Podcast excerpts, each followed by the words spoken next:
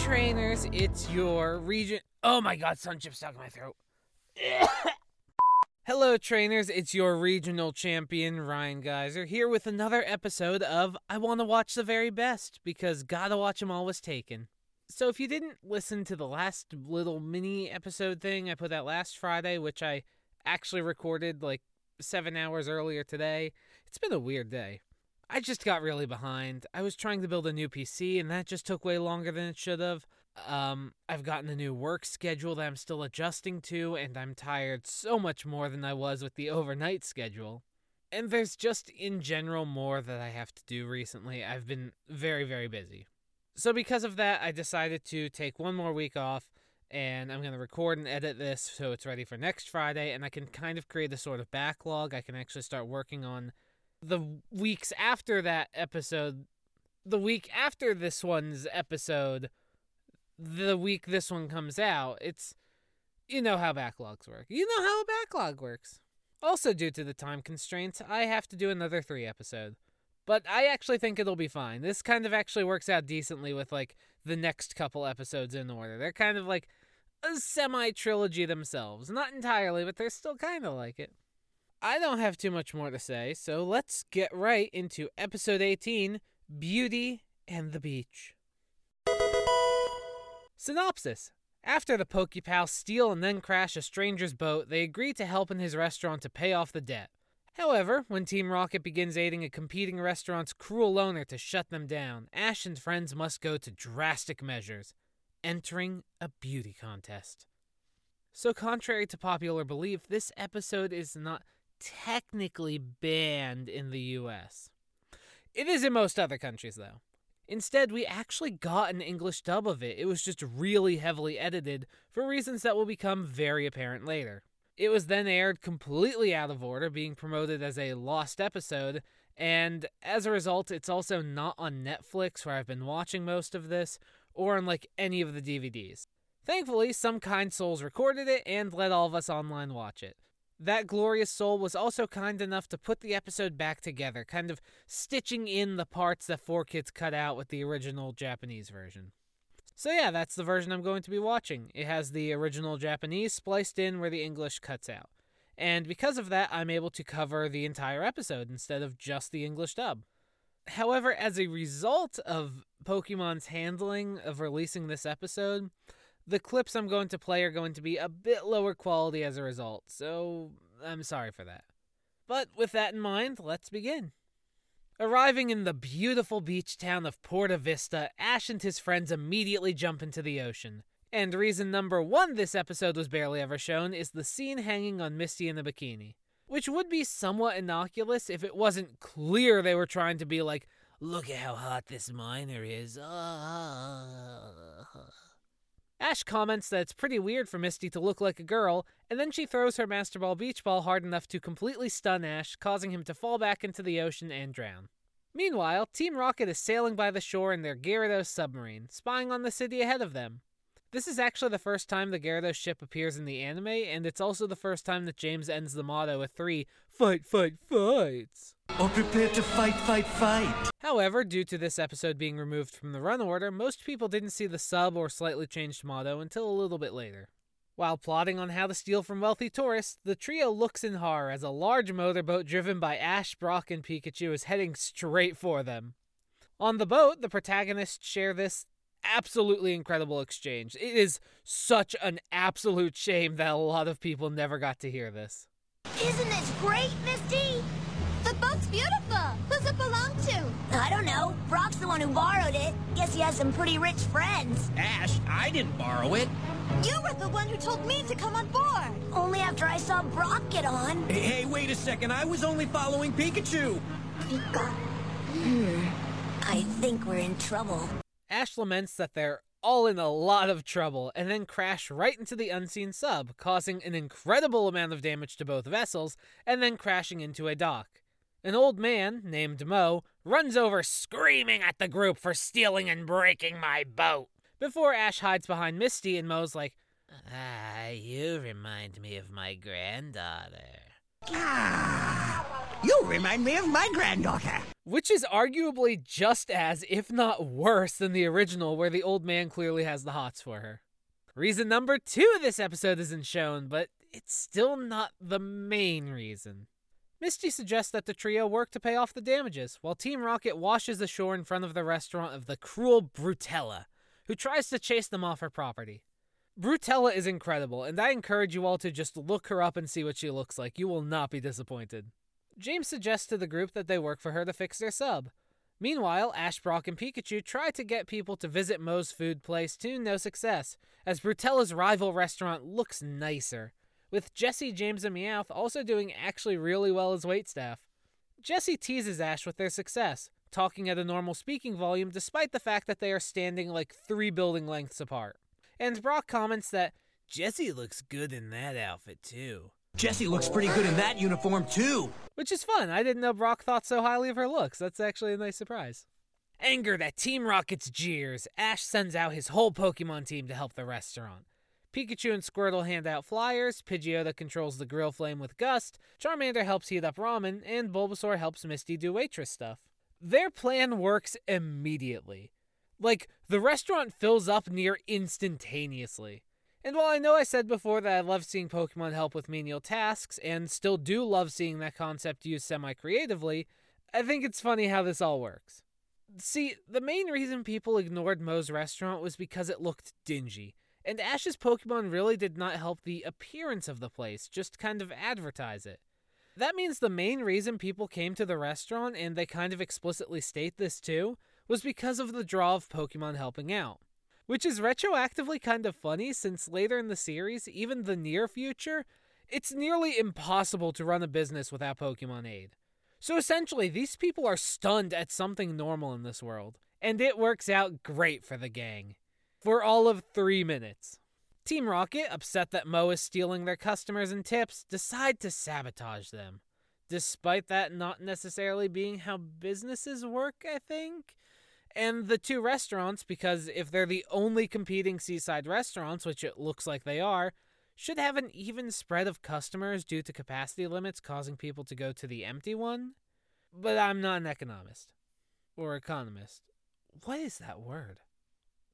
Anyway, Meowth sets up a giant fan to blow the flyers away, pumps oil into the oven fire, causing a small explosion, and drops a banana peel in Bulbasaur and Misty's path, causing them to trip with the food. These very small setbacks should not be enough to drive every customer away, as these mishaps happen all the time in restaurants, but it does anyway, and Moe laments that they're empty again. Brutella shows up with Team Rocket, leaving their restaurant unstaffed, threatening to take Moe's boat if he doesn't pay back an undisclosed amount of money he owes her for no stated reason. It also quickly cuts to Japanese because 4Kids for some reason removed a small bit of dialogue where Ash just angrily goes, "Eh, Those guys. Mo worries that he'll lose his boat before he can achieve his dream of traveling the world on it before he dies. So Ash and friends vow to find some way to make the money, but are at a loss for ideas. Suddenly, Professor Oak and Ash's mom show up and suggest that they go to the Beach Beauty contest to advertise the restaurant, with Misty deciding to enter in an attempt to win the prize money from Mo. When the time for the contest comes, Brock somehow managed to get hired as the MC, despite this explicitly being stated to be this massive annual event and probably already having like these big celebrity hosts. And also, Brock has a clear bias towards one of the contestants, so that's just it's kind of rigged. The group cheers that the restaurant is packed, despite not a single person actually stopping to eat, and all of them very clearly just walking past everyone. Brutella, meanwhile, is upset that Mo will be able to pay her back. Her pettiness is insane because she knows Mo's dream rests on that boat. I may not know much about repo, but I'd imagine it's way more beneficial to get the owed money and interest than to take the physical insurance of the boat and sell it either used or for scraps. So she clearly is doing this just to spite this old man she views as beneath her. I think she's a scorned lover, that's my head headcanon. Ash's mom explains that her and Oak are coincidentally there with a tour group, and the contest starts up, with Misty going first, once again showing Brock's bias. She then delivers this great line This is totally embarrassing and degrading, but we need the money. Mood, Misty, mood. Along with the swimsuit show off, which, you know, insert rant about child beauty pageants here, Everyone also has their Pokemon dress up in a costume, with Misty having Squirtle dress up like a cute little astronaut and riding on Starmie like a UFO. Brock also mistakenly calls it a Staryu. Switching back to Japanese, Misty is suddenly shoved off the stage by Jessie and James, the latter of which is wearing a huge pair of inflatable boobs, which he then puffs up bigger. This, if you didn't know, is why 4Kids didn't air the episode normally. Because all the stuff they cut out involving this scene dramatically reduced the episode's runtime and also was just very jarring in the order of things. Brock, audibly horny, introduces them as two women and is like, Well, I don't dislike them. James makes fun of Misty for joining 10 years too early, and hey, wait a second. Does this contest not have different age groups? Are they actually parading around like an 11 year old girl alongside fully grown women and saying they're all on equal physical and moral footing? This beauty pageant is messed up, man. Koffing and Ekans comes out dressed as something. I think it's supposed to be a depiction of like an old guru with a beard or something like that, but Brock says it's an Amistar? I don't know. They tried their best though, and I'm proud of them. However, Gary Oak then also appears out of nowhere with his Gary Cheer Squad. The crowd goes wild for him and his entourage, despite them probably breaking several rules, and Gary also not being a participant. He then gets on the microphone and is like, Ash, I know you're out there listening somewhere, and I didn't come to make you jealous. I came so my cheerleading squad could make you jealous. they then cheer. Gary, Gary, he's our man. He'll catch Ash, we know he can. Thank you, fans. Great cheer. I wrote that one myself, Ashy. God, I love Gary.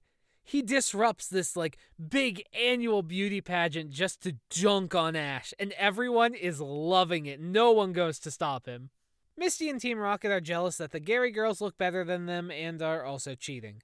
Brutel then kidnaps her workers and threatens that she knows that they're from Team Rocket and will give them their sub back, but only on the condition that they follow her plan exactly. She orders them to disrupt the pageant and destroy Moe's restaurant, leading them to a small pond behind her restaurant with their Gyarados sub in it. That then connects to an underwater tunnel. Why does she have this? Ash rushes up on stage and demands a battle, but Gary rebuffs him and mocks him publicly. Both of them disrupting the pageant perfectly well without Team Rocket ever showing up. Speaking of, their sub then emerges on the beach, sprouts wheels, and attempts to run over tourists. Ash insists it's fine because it's a fake Gyarados. Despite the fact that them nearly running over people is still a real threat? But everyone is reassured, and Team Rocket attacks Ash in anger for ruining their foolproof plan. They fire a heat seeking missile at the stage, and Gary, despite being directly in the blast zone, is like, Heh, what are you gonna do about it, Ash, huh? Idiot. What are you gonna do about this missile, huh? Absolute loser. Ash then sends out Pidgeotto and Charmander, with Charmander being flown up and flamethrowing the missile, causing it to somehow not explode, but instead losing its seeking tech and flying off course towards the Gyarados sub. Team Rocket tries to run away from it, inadvertently causing both them and Rutel's restaurant to blow up and them to blast away. Mo, having earned enough money from the kid's help, sails off to fulfill his dream, while Ash says bye to his mom and continues with his friends on his own journey, while Ash's mom looks on proudly. End episode. This episode is such a trip. Like, so, so much happens in the span of 20 minutes. It's just hard to wrap your head around. I think the main draw of this episode is the fact that it's banned. It's a lot of fun watching an episode that, despite very easily being found online, most people haven't seen or even know exists. I'd recommend it purely off that, along with its extremely odd entertainment value. I can't say much more than that. This episode kind of just has to be experienced oneself. Next up, we have episode 19 Tentacool and Tentacruel. Synopsis Continuing their beachside journey, Ash and friends learn that Tentacool are preventing the construction of a new hotel. When the trio refuses to help eliminate them, Team Rocket volunteers to do it instead. Makes the problem much bigger. Wink. So, just like the episode before, this episode is also a banned one. Kind of. On the surface, there's really not much wrong with it. This is even the episode used for part of the opening where Tentacruel destroys a skyscraper. But there lies the problem. Just shy of three years after this episode was first broadcast in English, 9 11 happened. And for very fair and very obvious reasons, they didn't want to have an episode air in the wake of that, which dealt with the destruction of a city. It was actually also banned again shortly after Hurricane Katrina due to the city in the episode becoming flooded, another pretty sensitive subject. However, the episode did and still does air. You can find it on official releases and Netflix to this day. So it's like a half banned episode, temporarily banned. Still stuck in Porta Vista, Ash and his comrades whine about missing the ferry back to the mainland and having to wait for another. Pikachu notices a horsey in the water, and Brock notes that it seems injured. The water Pokemon then sprays ink into the water, which very skillfully actually shows a crude drawing of two Pokemon. It's a Tentacool and Tentacruel. We're not supposed to know that, but we know that. Right as Misty is about to catch Horsea to help heal it, a ship off in the distance suddenly explodes. Misty sends her water Pokemon to rescue the sailors, and the trio steals another boat to pick them up. The group is then brought to the sailor's boss, Nastina, the identical cousin of Brutella. However, since the Four Kids team knew immediately that Beauty and the Beach was not airing, they had to alter the dialogue to make it sound like Team Ash and later Team Rocket don't recognize her. Nastina, surrounded by a harem of twinks and speedos, thanks the group and shows off her plans to build a luxury resort and hotel. She then angrily explains that her plans are being interrupted by Tentacool and offers to give a luxurious reward to the three of them if they can exterminate all of the jellies. While Ash is initially into it, Misty says the idea of killing all these Pokemon is horrible and angrily storms out of the office. She later goes on to explain to the two that she finds Tentacool adorable. Of course! Tentacool are so squishy and nice when you hold them, and they call the pretty red spot on their heads the Ruby of the Sea. Who calls it that? Well, I call it that. It's my name for it. The trio then return to Pikachu and Horsea, which Misty helped off screen, who are just vibing in a tiny little blow up pool in the middle of the street. They are so lucky Team Rocket isn't here. Yet. Just as the group is remembering the picture Horsea sprayed, Nastina announces over the city broadcast system that she will give one million dollars to whoever eliminates the Tentacool, causing a stampede of people to rush into the harbor in support, trampling Ash and friends. Nastina then shows up in a tank with full camo gear for some reason, considering she's not even the one exterminating them, and asks, All right, who's up for it? That was actually a good impression of her. I'm proud of myself. I will award one million dollars to anyone who can exterminate the Tentacool. Isn't Nastina generous? Team Rocket puts on a little show that impresses her and then insults her hair, getting a tank blast in the face. However, she still trusts their plan and lets them have a go at it. Team Rocket's idea involves dumping a bunch of sauce into the ocean, killing the Tentas, and letting them sell all the remains as a tasty snack. However, they quickly realize that they underestimated the amount of sauce they needed and get their ship blown up. Their concoction hits one of the Tentacool and somehow evolves it into a tower sized Tentacruel. Maybe they accidentally made Dynamax sauce. The Tentacruel then starts destroying the hotel, so Nastina and her twinks blast them with their tank and rocket launchers. Unfortunately, the blasts do nothing against this giant jellyfish, and the twinks are trampled and most likely killed by an army of invading Tentacool. The giant Tentacruel then causes a tidal wave that floods the city, and it and its army then start destroying everything. The citizens flee up to an observation tower, which 100% did not fit the whole city's worth of people, and there were definitely deaths in this attack. Team Rocket gets stranded on the pole at the top of a skyscraper. Nastina then watches as her dreams are destroyed and just starts shooting wildly with a gun. Oh, it's a good thing I just got that insured! That's the last straw, Tentacruel! I'm coming after you! Ash yells at Pikachu to do something and then immediately realizes how dumb that sounds. Everyone then sees that Tentacruel is holding Meowth, who's possessed by a Tentacool, which explains that they're destroying everything in revenge for humans destroying their coral reef home for the hotel. There's also this kind of cool scene that looks like the Pokemon version of War on the Worlds, and it's it's kind of fun actually. It's a great scene. As Misty laments not understanding Horsea soon enough, not that it would have changed anything, Horsea tries to convince Tentacruel to stop. Tentacruel calls it spineless, Horsea calls it spineless back, and Tentacruel tries to kill it before Pidgeotto rescues it. Horsea's right though, jellyfish don't got no spines. Pikachu gains some courage from seeing Horsea stand up to the Tentacruel, and he, Ash, Misty, and Brock's other Pokemon all team up to fight against the Tentacruel. I guess these three are the only Pokemon trainers on the island because not a single other person sends out their Pokemon to help fight. It's just these three. While they initially do well, they start to get beaten really quickly. Pikachu and Tentacruel then have a conversation, and Tentacruel sounds amazing. Misty also snuck away and joins the conversation, begging Tentacruel for forgiveness and promising not to destroy their homes any further. It agrees, but with the warning that it will not stop next time before flinging Meowth into the distance and into Team Rocket. While the Jelly Army is leaving, Nastina crawls out of some rubble and just starts blasting. Anyway, I started blasting. Bah! Bah! Misty and Horsea try to get her to stop, but she refuses.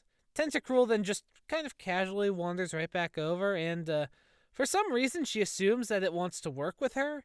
It obviously does not, and just knocks her away into the distance. The jellies all return peacefully back to the ocean, leaving behind hundreds of millions, if not billions, of dollars in damages. But don't worry about that. Nastina lands on Brutella and destroys her restaurant rebuilding effort, tormenting a character that had nothing to do with this episode and also seems to be mending her ways, actively working on fixing the consequences of her actions by hand. The main trio then leaves on the ferry, which is somehow still running despite the annihilation of the city. You'd think there'd be at least like a little bit of a delay, wouldn't you? Brock muses that who would have thought that the Tentacool were okay after all? Brock, Brock, my dude, they destroyed homes and businesses. They most likely killed people. And they promised they would do it again. I don't know if that's the wording I'd use. Regardless, the three of them then leave the city behind like it's not my problem. Which fair, I would do the same. Misty captures Horsea and uses Ash's pose to show it off, which Ash gets upset by, and Team Rocket kind of is in the background, sadly hitching a ride on the ferry in a bucket tied to the back of the boat. As the episode ends, this is another just wild episode. I- I'm going to say that a lot about Gen 1 episodes, but like some of them really stand out as wild, and this is one of them. Like, this could almost be movie material if it weren't about a normal everyday Pokemon. Massive destruction, pleading from the heart, nearly everyone's Pokemon fighting. It's like they shoved the plot for one of the movies in a goofy 20 minute episode with a little gremlin woman named Nastina. It's actually animated really well, too. This episode is just an all around treat to watch. And finally, for today, we have episode 20 The Ghost of Maiden's Peak.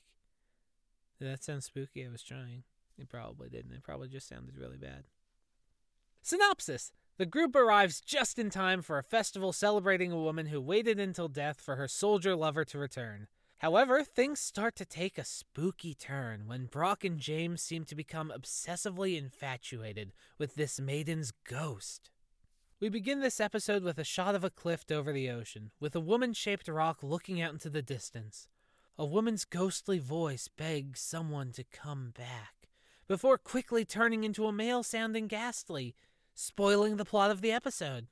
After the title card, the fairy Ash and friends are on the arrive in Maiden's Peak. Ash and Misty are happy, but Brock laments that he wasted his summer because bikini season is over and he didn't get a girl the whole time. They all find out that they're just in time for a festival, and Brock throws a pity party for himself before noticing a girl he's enticed by, who vanishes when he's not looking, and is then dragged off by his two younger friends. Meanwhile, Team Rocket plots to steal loose change from the festival goers, and James sees the same vanishing woman. An old hag approaches Brock and warns of a beautiful woman that will lead to a cruel fate if she's followed. She then gives the same warning to James, who just found an image of a penny superimposed over a 5 yen coin. And there's no good in your future. Who? The police, the sheriff, the FBI? I see a young and beautiful woman who will lead you to a cruel fate. I don't need a fortune teller to know that. Some woman is always causing me trouble. It's a curse. Jenny then approaches the Rockets and says that all lost change, even a penny, needs to be reported to the authorities, and then takes the coin. You know, ACAB. Both trios later come across a presentation of a painting being unveiled for the festival. Brock and James are stunned to see that the girl in the picture looks just like the one they saw, and walk towards the painting in a trance. The person in charge of the painting stops them from getting too close, and explains that the maiden in the painting died 2,000 years ago, when she waited so long for her lover to return from a war that she turned to the same stone as the cliff she stood on. The two spellbound boys then go to the rock and obsess over it. Team Rocket plots to steal the painting before falling into the water, while Brock elects to stay by the rock while the rest of his group go back to the festival. However, hours later, Brock still hasn't returned, and Ash tries to go out to look for him, but is stopped by Nurse Joy and forced to go to bed. Thanks, Nurse Mom. Team Rocket, meanwhile, is resting in some suspended sleeping bags next to the shrine that holds the painting, with only Meowth waking up to their alarm. He then sees the ghost of the maiden leave the shrine, but is hypnotized to sleep by her. The ghost then has James and then Brock follow her inside the shrine at the cliff face by claiming that they are the love she's been waiting for. Looking for their friends the next day, Team Ash and Team Rocket run into each other at the peak. Jessie gives the motto by herself, and it's pretty great. Prepare for trouble. And make it double. Doing this by myself is a real drag. To protect the world from devastation. To unite our peoples within our nation. To denounce the evils of truth and love. To extend our reach to the stars above. Jessie? James! Uh, Team Rocket, blast off at the speed of light! Surrender now, or prepare to fight! Oh, it looks awful! The mother then helps them locate James and then Brock, both of whom were in the shrine by the peak, and seem to be under some sort of love struck trance. Pikachu semi snaps them out of it, and then the hag leads them inside, where she explains that all men who pass by the peak fall under the same sort of obsessive spell caused by the ghost. James is pretty scared of his fate, but Brock seems fine with it. The hag then claims that the only way to be safe is to cover the two and the shrine in spell charms, which the dub calls anti ghost stickers. When night comes around again, the charms prove to be ineffective, and the ghost starts to levitate James and Brock outside. Brock is still fine with this, but James tries to fight back, panically wondering why the stickers weren't working. But why? Why aren't the stickers working? Maybe because. We got them. For free. Free? What do you mean free? A two for one deal. We got one set free for every set they bought. It was a real bargain. You used freebies? Oops. I can't believe you're letting that ghost get me just because you're both so cheap! Ash and Misty grab Brock's legs as he floats over the water, and he tries to resist them, while James floats closer to the ghost. Thankfully, Jessie shoots a bazooka at it, breaking the levitation ghost power magic thing. Jessie says she didn't do it to help James, but just because she doesn't like girls who make their whole life about waiting for a man. It's not because of you. Girls like her disgust me, always waiting around for her man as if she were his faithful pet. She can't stand the thought of losing him. She cries, but I'd say see you later. Hell yeah, Jessie, girl power! The ghost starts to invoke terrifying ghostly images to attack the group. Ash opens up his Pokedex to see if maybe it's a Pokemon attacking them, and accidentally points it at the maiden, who is revealed to be a Gastly. That also was the old woman the whole time as well. Ash tries to have Pikachu attack it, but Gastly fights back by turning into a mousetrap and chasing Pikachu. Meowth also charges at it, but is immediately distracted by a ball of yarn it spawns in. So Jessie then has her Ekans attack, but Gastly turns into a mongoose to scare it away. Yes, an actual mongoose. This scene is actually kind of famous for that. Maybe it's another stand in animal and it would actually be like a Zangoose or something if done now. But it's still like just very, very funny to see this. James tries to have Koffing use poison gas attack, but the mongoose just puts on the gas mask and continues to crush Koffing. That is such a tongue twister. Why did I write that down? I probably said that wrong. Next up is Charmander, who is chased away with a fire extinguisher. In a last ditch effort, Ash sends out Bulbasaur and Squirtle together. Gastly then creates the image of a Venusaur and Blastoise, who then do a fusion dance, and I mean that literally and not as a goof, they actually do the fusion dance, to become a Venustoise. scaring away the last two Pokemon. Misty then rushes up and holds up a crucifix to scare Gastly away, also pulling out garlic, a wooden stake, and a hammer, which Gastly gets offended by. Thankfully, dawn begins to arrive, with the sun scaring Gastly away, as it warns to remember the maiden, as it will return as her and the old lady next year as well. The main trio then participates in the ceremony to send light up paper boats into the sea to help guide wayward spirits. Gastly is riding by on one and begins to talk to the actual ghost of the maiden, who thanks him for keeping her story alive. Gastly says it's his pleasure, as he enjoys it, and even makes a profit from it. Both ghosts then fade away into the night, with Gastly saying he'll pass along a message for her if he ever finds her love. Later, Brock laments that he couldn't actually meet the maiden, while Ash and Misty then enjoy the end of the festival together as the episode ends. This episode's fantastic. Like, while the last two episodes were kind of wild, this one is just straight up cartoony, and I love it. I understand why the anime eventually moves away from this exaggerated Looney Tunes esque style of comedy, but I do kind of miss it. It's very entertaining to watch. But maybe part of that comes from the juxtaposition from more modernish Pokemon? I don't know. I do know that they actually do kind of bring the goofiness back in Sun and Moon's anime, so I do look forward to the day I eventually get there and get to experience the silliness from a newer perspective. I also remember this episode as one of the most vivid. My parents had a blank VHS they recorded a few Pokemon episode reruns on for us to watch later because I whined for them to, and this was one of the ones they got. Due to the limit of these tapes, I remember watching this one a lot. While I definitely don't remember all of the plot points very well, I strongly remember the overall story with it, or at the very least, I remember watching it. So it sort of has this kind of vague nostalgia to me more than some of the other episodes do.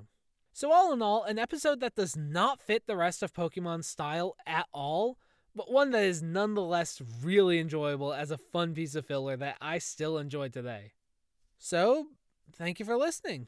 Um, if you enjoyed what you heard, please make sure to follow on whatever service you're using to listen to the podcast. And if you really enjoyed it, I would love it if you just told your friends. Just be like, hey, yeah, this is funny little guy online that's like, hey guys, listen to this episode of Pokemon that he's that vaguely remembers from his childhood, and just go watch him. Like, use those words exactly. It will draw them in every time. I've tested it. So to wrap this up, make sure you have a great morning, evening, night, outside of space time, whatever. Just have a good one. Thank you, and goodbye.